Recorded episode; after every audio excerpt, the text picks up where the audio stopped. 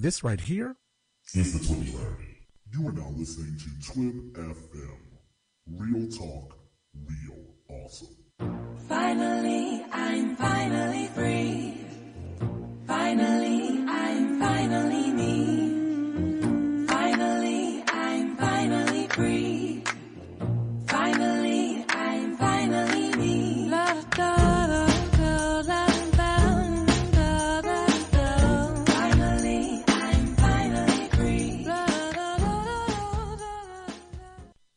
Welcome, welcome, welcome to the Black Girl Nerds podcast. My name is Jamie. I am your host. Thank you so much for tuning in this Sunday evening. Our show tonight is about black role players. We actually did this show back in January. And on the podcast, we got very detailed and went into a lot of discussion about um, what it is to be a role player, various kinds of games that are played, the different genres. But we never really actually addressed what is role playing, which is sort of the obvious question that you would bring up. So what happened was when the podcast aired, uh, a lot of folks emailed me and even tweeted to me saying, "Hey, um, you know, I, I love the show, but I really wasn't quite following along." Um, because you guys really never addressed what role playing is. So I felt like, you know, I wanted to do as part two to address that first of all. And then there was a lot of questions that I had that we didn't get in the, uh, the 60 minutes that we had on the show. So I, I want to bring up some of those questions, um, that are really important. So, uh, please, please, please, if you are listening live, you can participate with us by doing a few things. You can call us. The phone lines are open. Our phone number here is 718-404-9320. And you can use the hashtag BGN podcast. That will allow you to jump into the discussion along with other live tweeters uh, that are listening in. Feel free to ask questions, comments, and you can also go to twib.fm forward slash live. Uh, that's the link that allows you to listen in live, as well as there's a chat room inside, and you can participate with other Twib listeners. Um, special kudos to Lauren. Thank you, Lauren, for manning the BGN podcast Twitter account. Uh, so we have a Twitter account along with the Black Girl Nerds account where I do tweets throughout the show. I, I multitask. I'm doing the interviews and tweeting at the same time. But also we have Lauren that's helping out with the BGN podcast Twitter account. So make sure you're following that account. Give you a lot of updates on what's happening uh, with the podcast, what's happening with us and Twib, and um, all of the topics that happen from week to week. So check that out. And uh, just another announcement to make. Sunday, we won't be having a podcast. Instead, it's going to be on Saturday, Saturday, October the 4th, in New York City at the Galapagos Museum of Art at New York Super Week. So if you're in town, check it out. Tickets are only $10. You're going to have a lot of fun. And we're having a little after party event as well in Brooklyn. Uh, so check out our Facebook page for more information on that facebook.com forward slash black girl nerds.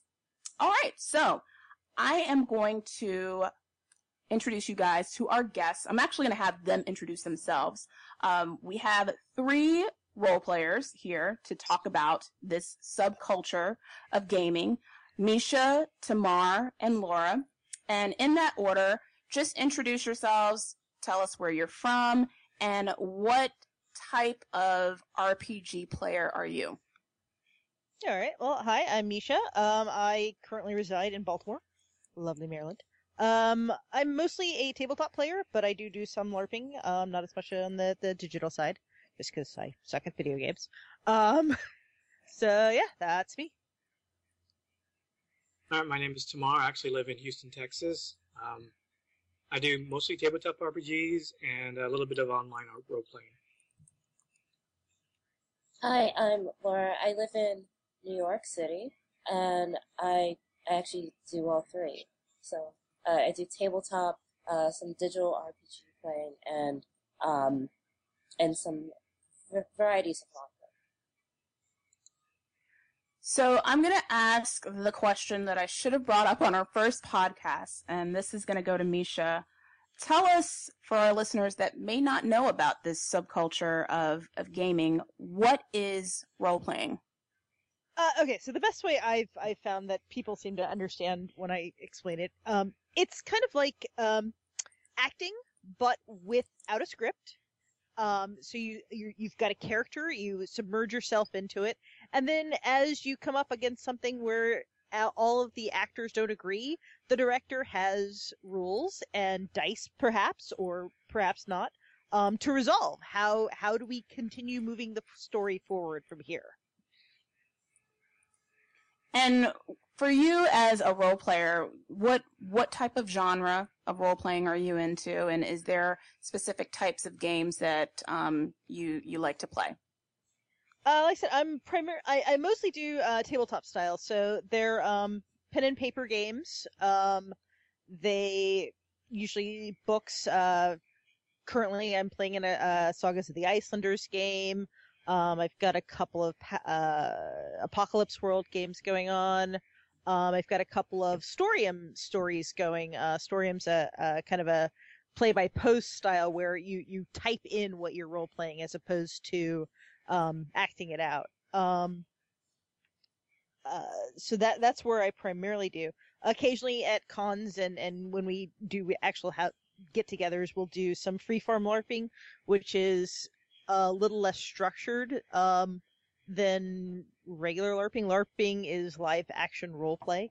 Um, where it's you're actually acting out what you're doing as opposed to just saying what you're doing. Um, so that's what I primarily do. And there are several types of RPGs, um, as you mentioned. Uh, there's tabletop gaming, there's digital gaming, there's live action role playing. Tell us the differences of each. I'll, I'll start with Tamar and then Laura and then ask Misha that question as well. Um, what are the differences between each of these different type of genres? And are there other genres that, that I've missed out on that are under the role playing umbrella? Um, well, tabletop is more, I guess, personal. You sit around a table with your uh, with like five or six people, and you sit there and you, and you play the game, and you describe what you're doing. When you're online, you do the same thing. You describe it, but it's there's some programs that allow you to do actions, and it's um it's more like tabletop than it is like LARPing. But I guess I would describe online as being more open to different time zones. You you get to know more people that way. You don't actually have to play with people in the same area as you. You can play with people um, across the world over. I used to role play with people who lived in Australia. It was um, interesting to get online at the same time, but it was actually a lot of fun. Um, LARPing to me has always been more like acting. Like you you speak as the character, you do the actions to the best of your ability, and um, it usually involves a lot more people than you're going to find at a um, traditional tabletop or even an online game. Um, right, so Laura. Uh, just to build off of that, um, just to get into different types of tabletop. Um, so I I find that when uh, in many types of tabletop role playing, there's uh, they have different kind of um, I think of it as different mindsets where uh, you might have a game that is heavy on you analyzing the system and making optimal decisions. Something like um like versions of Dungeons and Dragons where you're thinking about how the game system work, works and how your character sheet works because you have actual stats and um, attributes for your character. So that that adds a that's a different layer to the gaming where you're taking on a role, but you're also thinking about okay, how can I how can I do better? How can I beat this challenge? Um, so there's often that type of playing, and lately I've also been doing more gaming where it's more about okay, how how do I connect to these other players, which is a, a kind of a, a different feel. Not that you can't have those connections in a game like D&D, but maybe I might look at my character sheet and the attributes that the character has aren't so geared towards me rolling a die and defeating a challenge, but more of using it to interact with other players and have um, have interactions that are less about defeating a challenge, but more connecting to people or changing a situation. Uh, just to kind of dig into that a little bit more with online playing. So I've I've done um, a type of playing where in the like late '90s, early 2000s, uh, where they were called mushrooms. So it's like multi-user shared, and I think they call them like hallucinations. But it was like an online world where you would take on a role and you would be chatting with all these other people and acting out scenes or trying to interact with each other. Um, and and that was kind of that was a different type of gaming than what I've done in the last few years, where it's there's a storyline and you're playing through, and it's very much more like thinking in terms of Dungeons and Dragons, where you have a um, where you have a like a game system and you're thinking about how to win or how to beat a challenge, but there's also a story that's coming to via the storyline, such as like Dragon Age and Skyrim.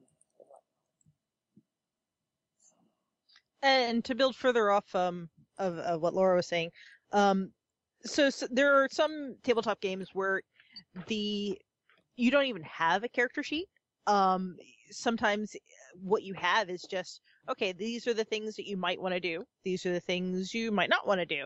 Um, and you're just okay. This is the situation we're going to act out or, or work on today, and you're just kind of going with the flow. So what you think your character is is what your character is, uh, with without any of those constraints of attributes or um, uh,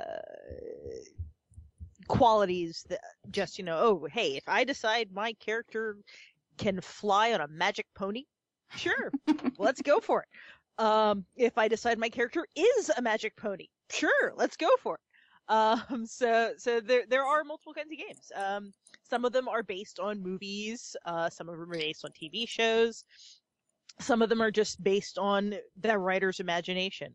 Um so th- there are all kinds of games for pretty much if, if you want to find a game, you probably can find something that is what you're looking for. Is there a specific genre of games that you prefer to play?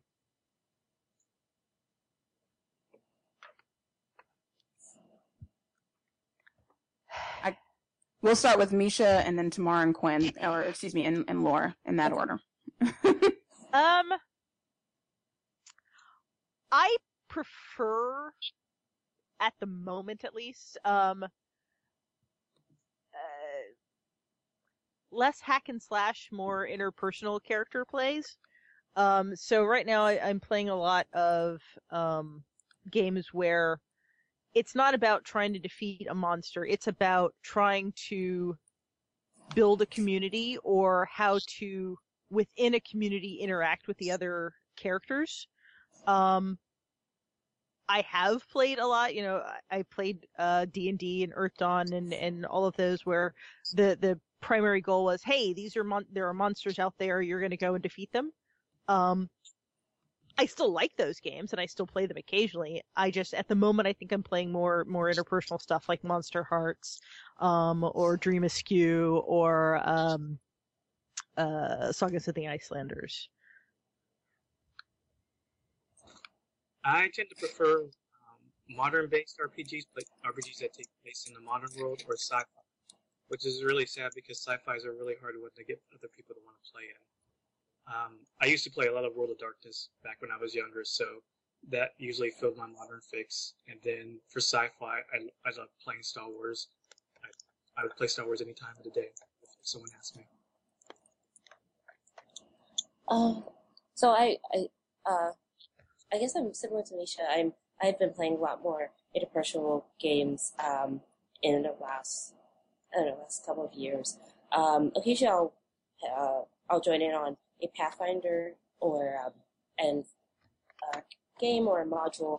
And Pathfinder is very similar to D and D. It's just uh, a little bit different. Um, and also, one of my friends is running a D and D five campaign.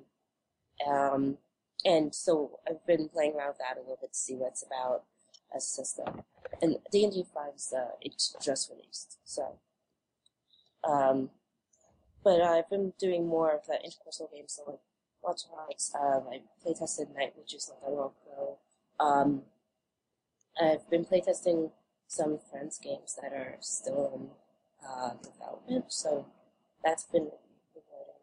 Um, and doing a lot more of uh, live action role playing where it's uh, it's not exactly like um, there's a couple different types. It's it's more of the interpersonal um, kind of more theatrical.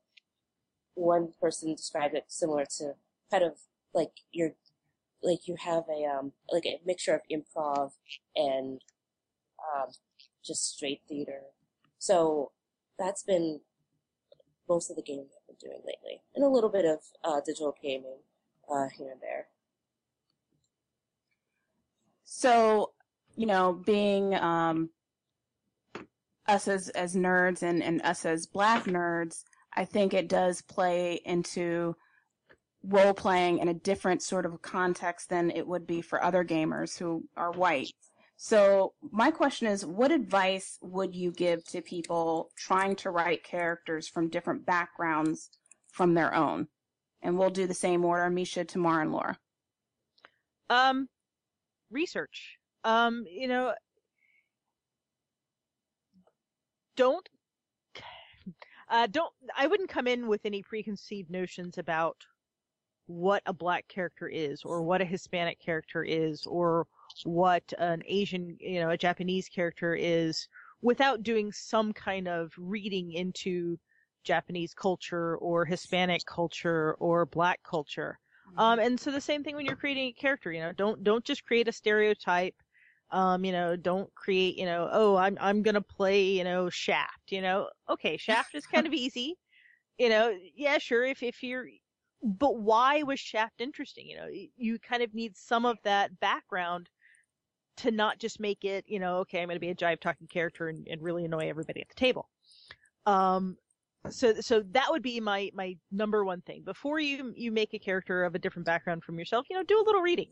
You know, surf around on the web, you know, go to Wikipedia, go to, go to a couple of Tumblr accounts, you know, um, there's a there's quite a few really good Tumblr accounts out there that have like compilations of hey these are things that you know that are discussions among among the subculture that you're trying to to play a character from that hey you know read through them see what kinds of issues that they are having see what kinds of issues they're talking about and make sure that when you're when you're creating something uh, from that background that you're being true to it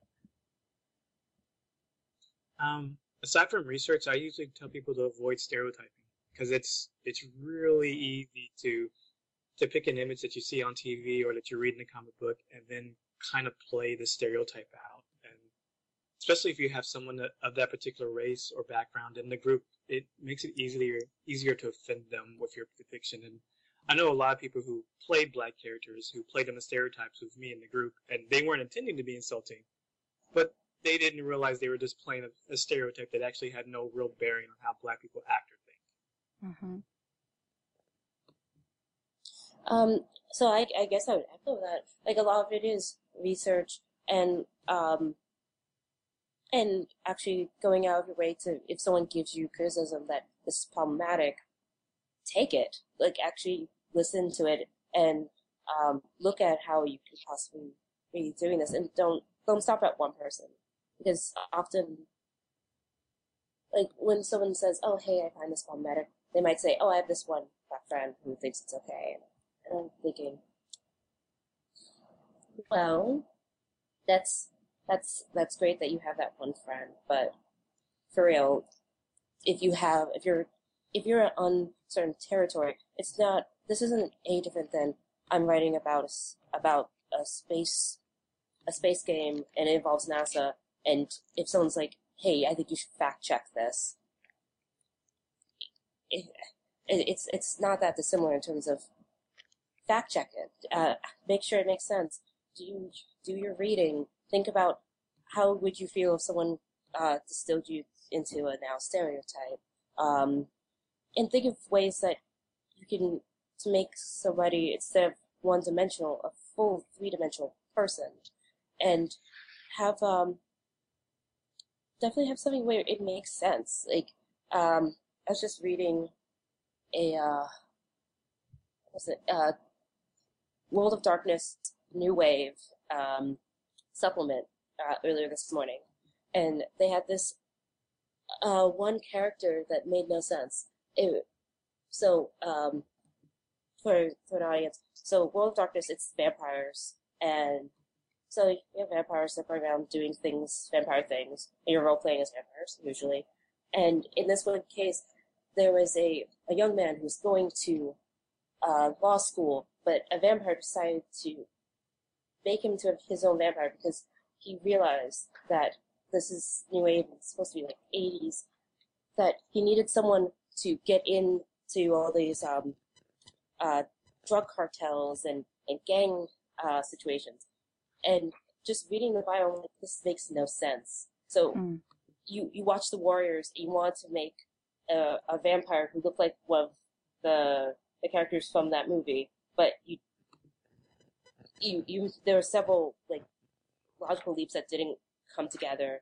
And maybe at some point you're like oh i can't do that it's racist but at the same time you've made something really really just um uh, uncomfortable stereotype and and looking at it it's it's one of those things where this went through multiple levels of editors and it still got made so that's that's something to think about in terms of researching the unknown if to be thorough and think about how can I make a a person that is three dimensional. Mm. That's good. We we hear the term GM a lot, which stands for Game Master. Um, tell us what is a Game Master, and do you have a preference between being a GM or a player? Um, so okay, so game master is the person uh, in a play. He would be the he or she would be the director. Um, so they're the person who is describing everything else, depending on what game you're playing, but is generally it's the person who's describing everything else about the world you're playing in. So anybody your characters meet, um, any monsters your characters run into, any problems that are coming up in your town. Uh, so they're the ones who are in charge of kind of controlling the flow of those things. Um, so you have things like NPCs, which are non-player characters. So you know, take uh, when you're playing Zelda, for example, you're playing Zelda, but um, you you walk up to Guinan and talk to him. Well, okay, Guinan is an NPC, and the G- uh, the GM is in charge of making sure that Guinan is the one who is act who what Guinan's reactions to you are. Um, I prefer playing. Um, I've run games before. I I was GM for um, a couple of campaigns for multiple years. At the moment, I'm kind of taking it easy because I have two small kids and running it running a game is a lot of work. Um, and and so I don't always have the time to put in the work to to to run a game, but I had time to play it because yeah, it's a, it's a different muscle you're flexing. Um, so that from my perspective right now, I prefer being a player. Um, I tend to do a lot of GMing, but I, I I'd like to be a player because, it, as you mentioned, it's it is a lot of work, and when you're in, doing graduate studies, you don't really have that kind of time to to world build because you have to sit down and you got to plan out the adventure, and then you got to think about the NPC reactions, and you have to come up with possible scenarios and, and ways to anticipate what your players might do, so that you so that you can be prepared, but you also got to be ready to go off script because players will often take you places where you never even pictured going. So there's a lot of um, weekly background work that goes into creating the game that um, sometimes I would just rather not do. Sometimes I like to just be able to take my character, play for those five to six hours, and then not really have to think about the game for the rest of the week, other than you know how much fun I had.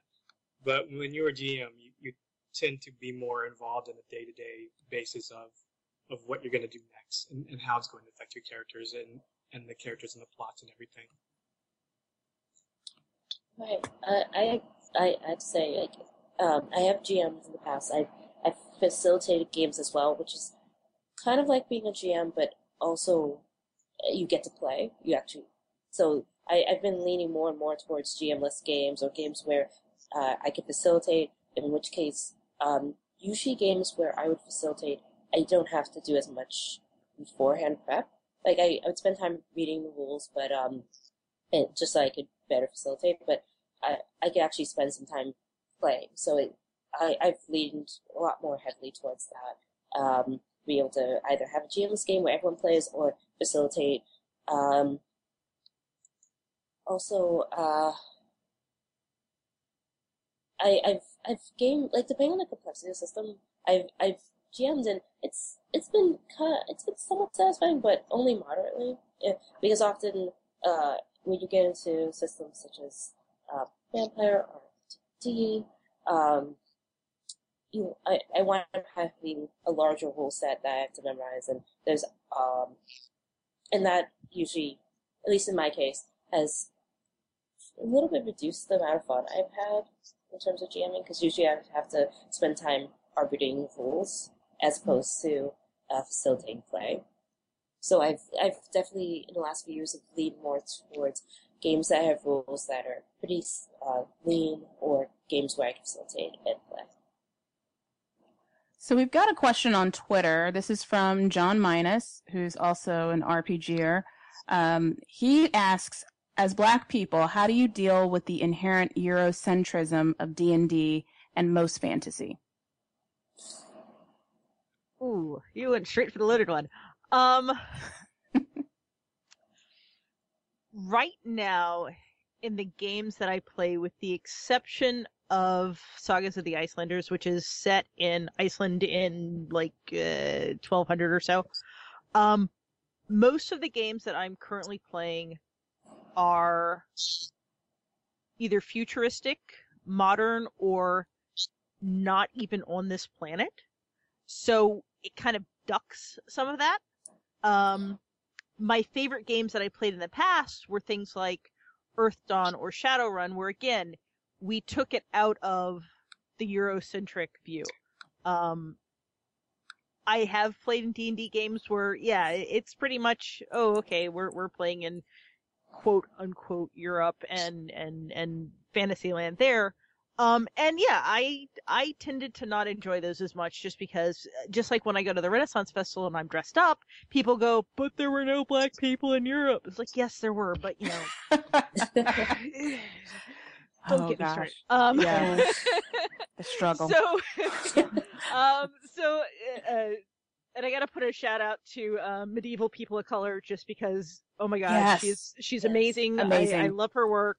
Thank you for bringing, you know, hey, yes, there were black people in Europe. Yeah. Saying, Thanks that. for educating people on the Uh, internet. Yes. Thank you so much. Yeah. So, um, I I kind of duck it, uh, to be truthful. Um, either we play so high fantasy, and the the players that I play with agree that you know, yes, there were prob yeah, sure, you want to play a black person? I don't give a rat's patootie. You whatever, go ahead.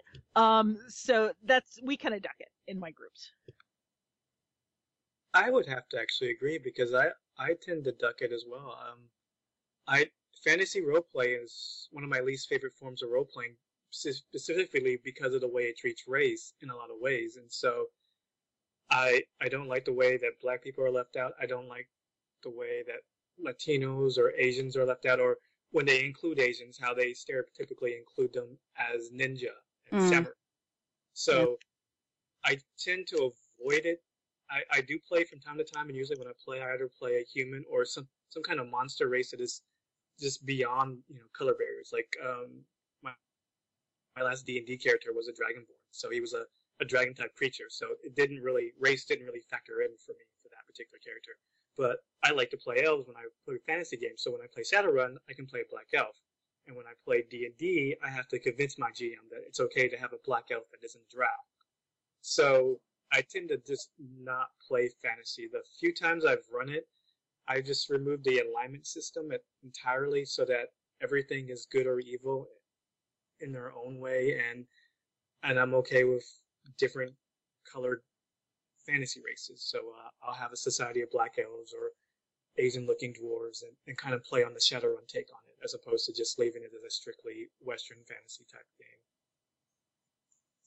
Um, so I, I, I, I, I guess I'm a little different. So when I play fantasy, usually I am a person of color, um, and I, I don't take no for an answer for that. Um, and I've been lucky. I've, I've played with really great groups. Um, I have played a drow, and I refuse to take it as, oh, our entire race is chaotic evil because I don't. I think it's wrong. I, I'll, that's one of the long-standing things I don't like about um, uh, how D and D and also some fantasy games, and particularly in earlier editions, treat uh, races. Where I, I've definitely had people try to play uh, certain races as categorically evil or um, categorically as a, a primitive race. Mm. Um, so I've I've definitely I've I've pushed against that. Um, I've uh, in my current group, we actually we took all only these um only the underground races Like as in they they live underground, they're subterranean. Um, and we we all the entire group said, you know what, we're we refuse to accept that they are categorically evil because you don't have an entire society thrive and exist based on uh, being categorically evil. That just it doesn't work. Not with sentient beings. Um, so a, a, lot of it has been uh, really good groups, but also I just me just not accepting that I was going to not have a character that represented me or not have a character that that was going to be dismissed as categorically evil or categorically as one way. That to me, that seems like just another poor way of stereotyping. And there's no reason that I should have to spend my free time playing a game where where I'm pigeonholed. We got another question on Twitter. This is from my friend Jen Jackson. She just found out we're on Twib. Where you been, girl? Um, she asks, is it realistic to think stereotypes, misogyny, racism, ableism, and other ills will ever be eradicated in gaming? It's a tough one. Um, I'm gonna. Uh, hmm. How to say So, I would say it depends on your group. Um, are they ever going to be 100% eradicated in the materials, it depends on who's writing them. Um, there are a lot of writers out there who are doing a really good job of trying to be as inclusive and as representative as possible. Um, is that everybody? No. Are you at the moment going towards more indie games if that's what you're looking for? Yes. Um, D&D 5 has done a pretty good job of trying to be inclusive. Um, it's not perfect, but it's a step in the right direction. Um, I think games can only be as inclusive though as the society around them. Um, so until the society as a whole is going to be completely borderless in that way, I'm not going to see, I don't think games are going to be that way. Um, so would I love to see that? Yes. Do I think it's going to happen in, say, the next 50 years? Mm, probably not. So I'm a race scholar, and that tends to like color your perception on the hope for an, a more equal society. Like you learn how racism is destroyed in one way, and then you read later on research that says that it's cropped back up another way. So I have this negative viewpoint that that it may never change, but I also know that in some regards there are people in the industry who actually work towards making it better and making things more equal. So you have games like Shadowrun where they try to remove racism and, and they replace it with like speciesism. But people are more equal, and, and you have the World of Darkness, which did a wonderful things for, for race and gender and sexuality. And sometimes they get it wrong, sometimes they get it fantastically right, but at, at least they're trying. And Pathfinder was a good game that, that did the same thing, and, and D&D's taken steps in that direction. So I think to to a certain extent we'll see less of it and less of it as we go on my biggest fear is that, much like racism in general, that it will be replaced with something more sinister and something less overt and in your face. And so I have a mixed feeling on that, actually. Um, I I too have uh, I have fairly mixed feelings. I I, I do tend towards more uh, indie games where uh, there are people actively challenging that. Um, I, I it's even at the point where I'm I'm writing my own games where because I, I want to see more of that in the world. I'm not saying everyone go out and write your own games. If you want to, yes, that would be awesome because I, I would totally be about that. I would play your game. Um, I, I, I do, it seems to be, I, I, I try to look at it in terms of, it's like a spiral where you, you might make a little bit of progress and then something regressive happens and then you might make a little bit more, but it spells again. Um, it, it's it's good to see move moves by the big game publishers, but there's still a long way to go, and it's um, it's it's one of those things where because there are so many people talking about it and speaking up about it, it helps. It and there there are people like in the indie games who are also agitating for change. So it it, it makes me hopeful that in the long run there'll be a change. Um, and I'm glad that there's more and more games where I can play someone who's like myself without having to rely on my group being a fantastic group. So mm, I'm hoping, I'm hopeful. I'm, I'll be the hopeful. Well, that's So- a good lead. Oh, go ahead. I said Come on. someone well, that's a good lead into my next question because um, I'm also hopeful with the evolving and growing blerd community um, that's formed. Do you think it's going to make role playing easier, or do you feel like it's just going to be the same and not really have much of an impact? Um, I I so until uh about a month ago, I had never actually role played with another black person. Um, so I I'm I am finding it easier to connect with other black role players and other uh, role players in general. Um, so from that point of view, yeah, I'm I'm finding it easier to.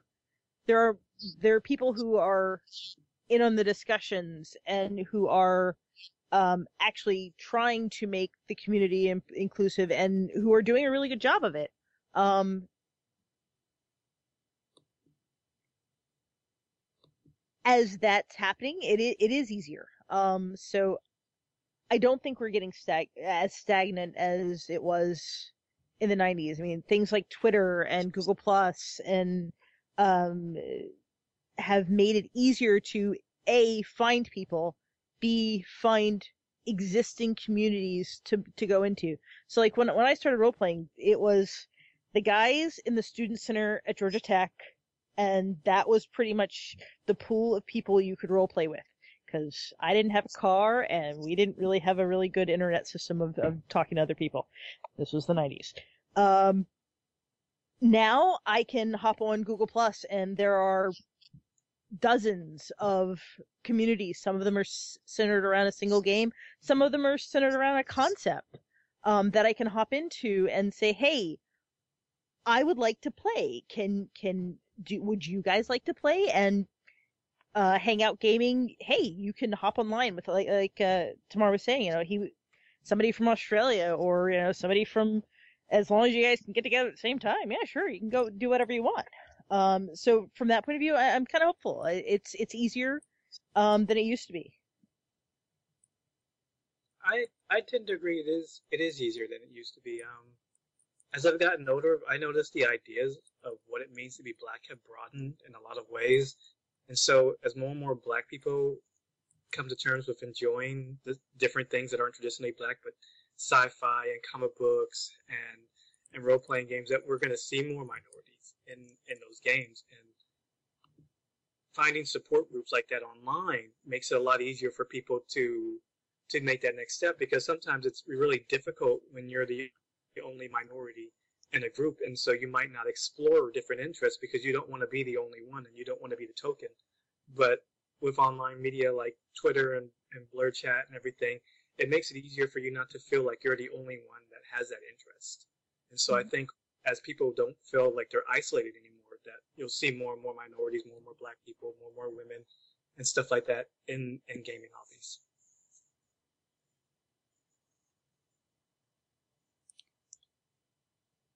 So we have another question on Twitter. This is um very popular show topic tonight, by the way. A lot of folks are tweeting and giving their comments on this. So Tracy Hurley, she asks, are there places online where people of color are sharing RPG content they created? I okay, so I most of my time online uh is spent on Google Plus. Um I don't do a lot of tweeting. Um I I have a Tumblr account, but I don't know a lot of gamers on Tumblr. Um so my I would say instinctually Google Plus uh would be the the main place to go where where gamers of all stripes are sharing. Um there's a lot of Kickstarters out of out there though. Um Urban Shadows is a pretty good one, uh, where where uh, it's Mark Diaz Truman and uh, Andrew Medeiros.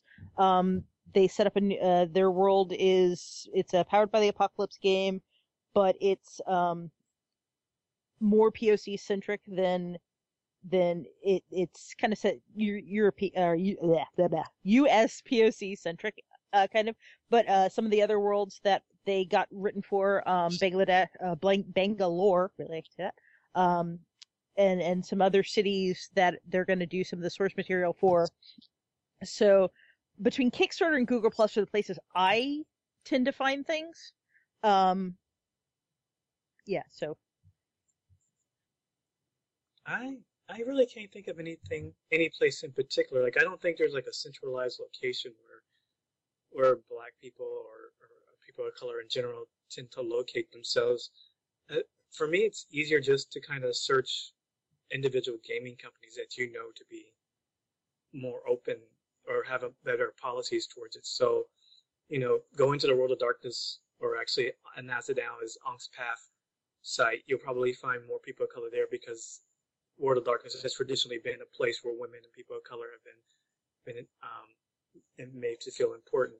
Um, Shadowrun's webpage, you'll probably you'll probably find people like that. But for me, it'd be like an individual game thing and looking for individual gamers who can lead you to other gamers of color that they know personally. I don't, we should have something like that, though. We really should. And Laura, you you back with us? Nope. Okay. Um. So, what what suggestions do you have for for blerds, black nerds that are just getting started or um, never got into role playing and should they start with a specific type? And I, I see Laura's back with this. So, Laura, let me have you answer that question. Okay, sure. Um, so, I would say you, you should follow your interests. Um, like, for instance, um, I, I have a friend that loves space, everything space. Um, but uh, I'm, I'm only, I'm, I'm kind of interested in space, so I'd be willing to play that. But let's say it was something that was only like hack and slash, and I was thinking, oh man, I don't, I don't, I don't know how to feel about that. Um, I wouldn't recommend it. Um, part of it is you, you really have to follow your interests, uh, but also you want to play with a group that you feel good with, that you actually want to spend time with. That that helps a lot. Um, so if I again, if I was playing the space game, um, and but I was playing with people I didn't really want to play with, like I, like I, like interpersonally, we didn't have like a good like we don't have a good connection, I would I would recommend playing something else. So it's all about the group and it's all about follow, like playing something that you're interested in. Because you know it's, it's um you want to give uh you want to give yourself a good shot of enjoying it and getting into it. Misha, how about you? Um, so I, I as far as finding what kind of game you want to play, I'd start with what kind of books do you like to read. Um, like so Laura said, you know, if if you're passionate about space, okay, let's go and, and see um what games there are where that are set in space. You know, if you're big into um computer hacking and and that kind of style of book, then you know a Shadowrun or a, a, another type of game where that's the focus is going to be what's best for you. Um, as far as finding other people to play with, um, again, I'd say Google Plus just because that's where I tend to find people. Um, you know, okay, I found a I found a game. Go, you know, do a couple of web searches. You know, um, see is there a community that already exists of people who, and usually, um, either the the uh, uh, blah, blah, the the web page for the game or the the publishing company will have some links to hey you know our game is being played in these places or hey you know if you're looking if you are a player looking for a game or a, a game looking for players hey we've got a message board here that you can post and, and people can connect that way. Um so i as far as what type you should start with again it's it's what you love. So go with what you like and branch out from there. You know if i wouldn't start with a, a genre i didn't like just because that'll just sour your taste towards the game, towards gaming in general. Um, so start with what you love and, and go from there. Yeah, I would agree. You you tend it's best if you start with the things that you like the most. So if you identify with fantasy, I would definitely recommend picking up D and D or Pathfinder, or if you like sci-fi, you know Star Wars, pick up Star Wars. Um, modern games, there's a whole slew of those to play. Uh, I think a good way to actually ease yourself into the hobby is to go to a local gaming convention or a comic book convention. A lot of those events usually have pickup games where people can join and play for an hour or two with random strangers, and it's it's a really good way to kind of get your feet wet without actually having to commit to a particular group because sometimes people get aggravated if you join and then quit and join and then quit another group. So just to try out a bunch of different games, I always recommend going to conventions or and things of that nature to to kind of join in on, on a pickup game. Otherwise, your local comic book store usually has um, a listing of, of gamers who are looking for other gamers. That that is a good place to start. Another question from Twitter. This is from Geek Soul Brother. He says, "Are there fantasy RPGs set in medieval or ancient times, but in different lands like Asia, Africa, and South America?" Yes. Um, I'm trying to think of names of some off the top of my head, and I'm failing miserably. Um, uh, yeah, I can't think of any names of any. I, I I've played some. I just am drawing blanks at the moment. Um, Yeah, I, I know that there are some. I'm going through my like my my bookshelf right now to see if I can pull it. I, I I will respond on Twitter because I know I have one. Um, at fingers reach, I just can't find it. I um, know go ahead. I know of one based in Africa, but I cannot for the life of me remember its name. Like it has completely spaced my mind.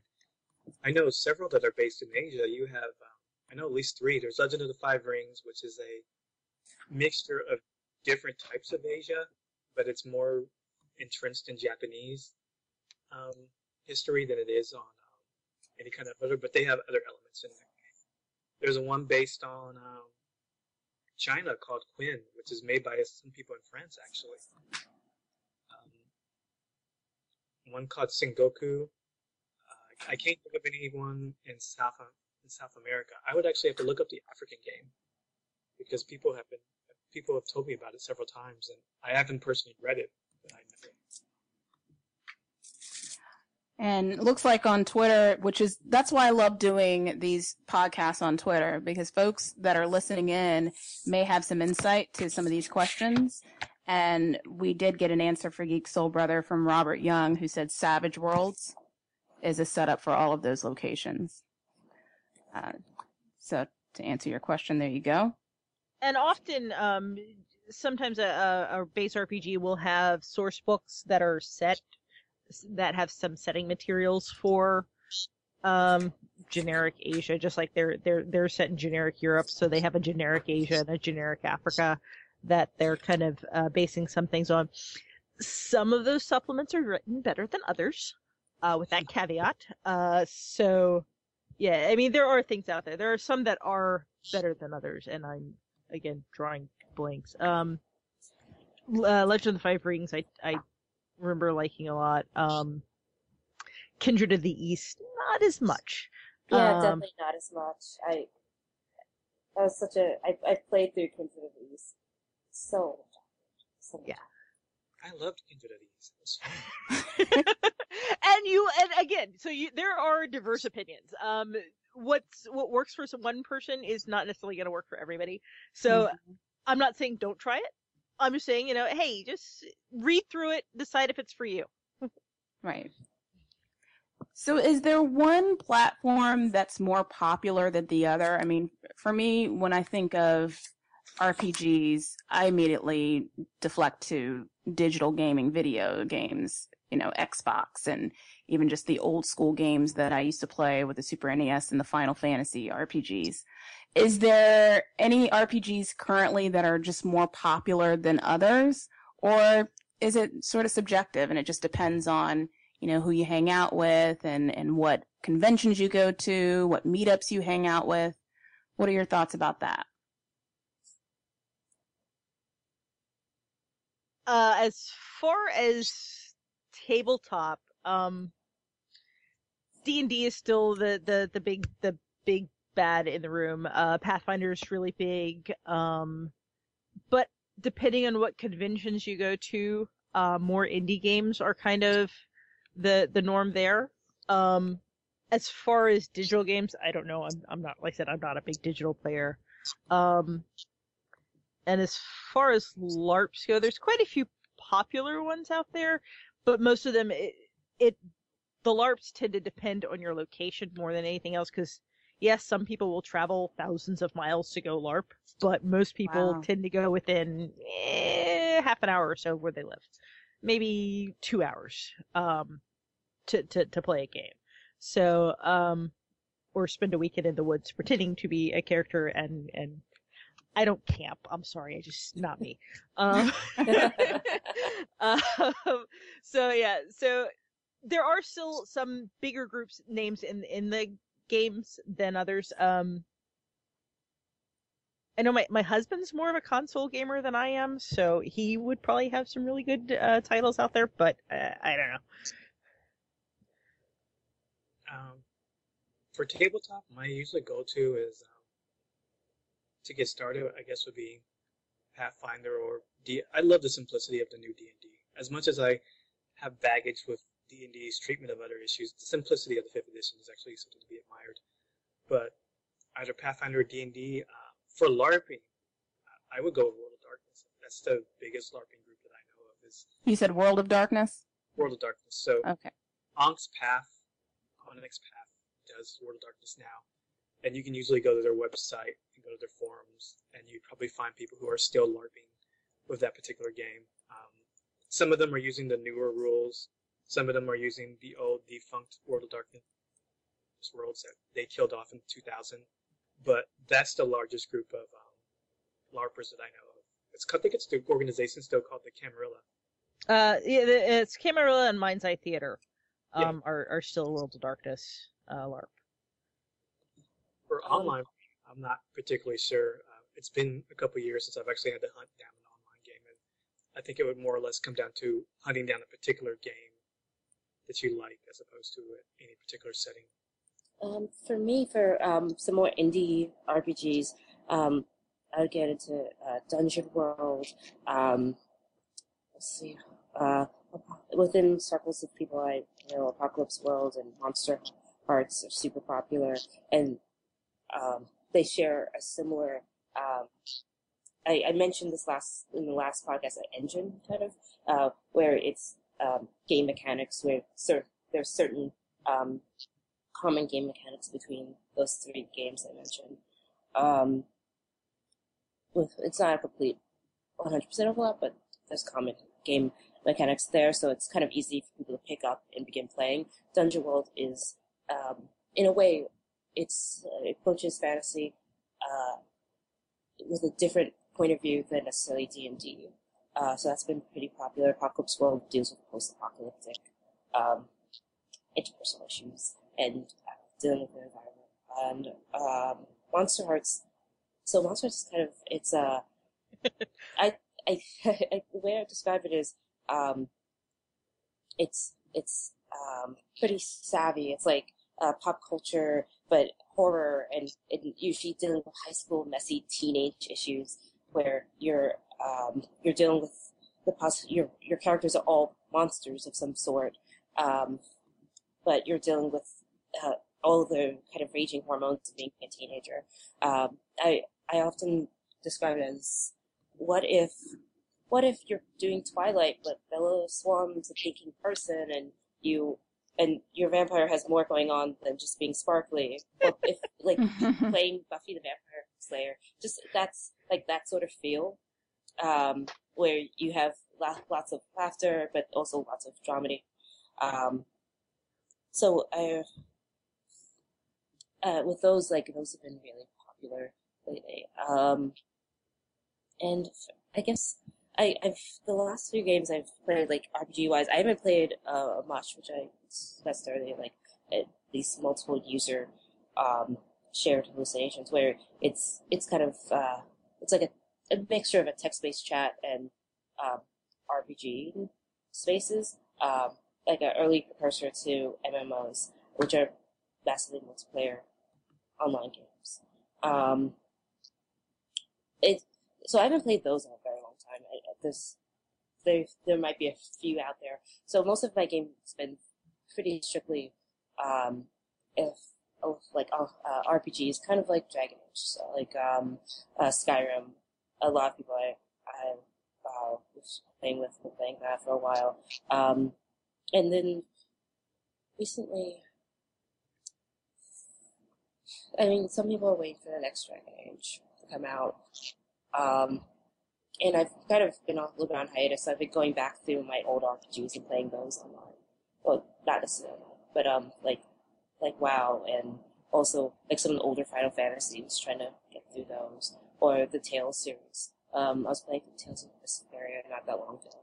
But um, in terms of like mass quantity, there's uh, there's people waiting for the next Dragon Age and still playing Skyrim expansions.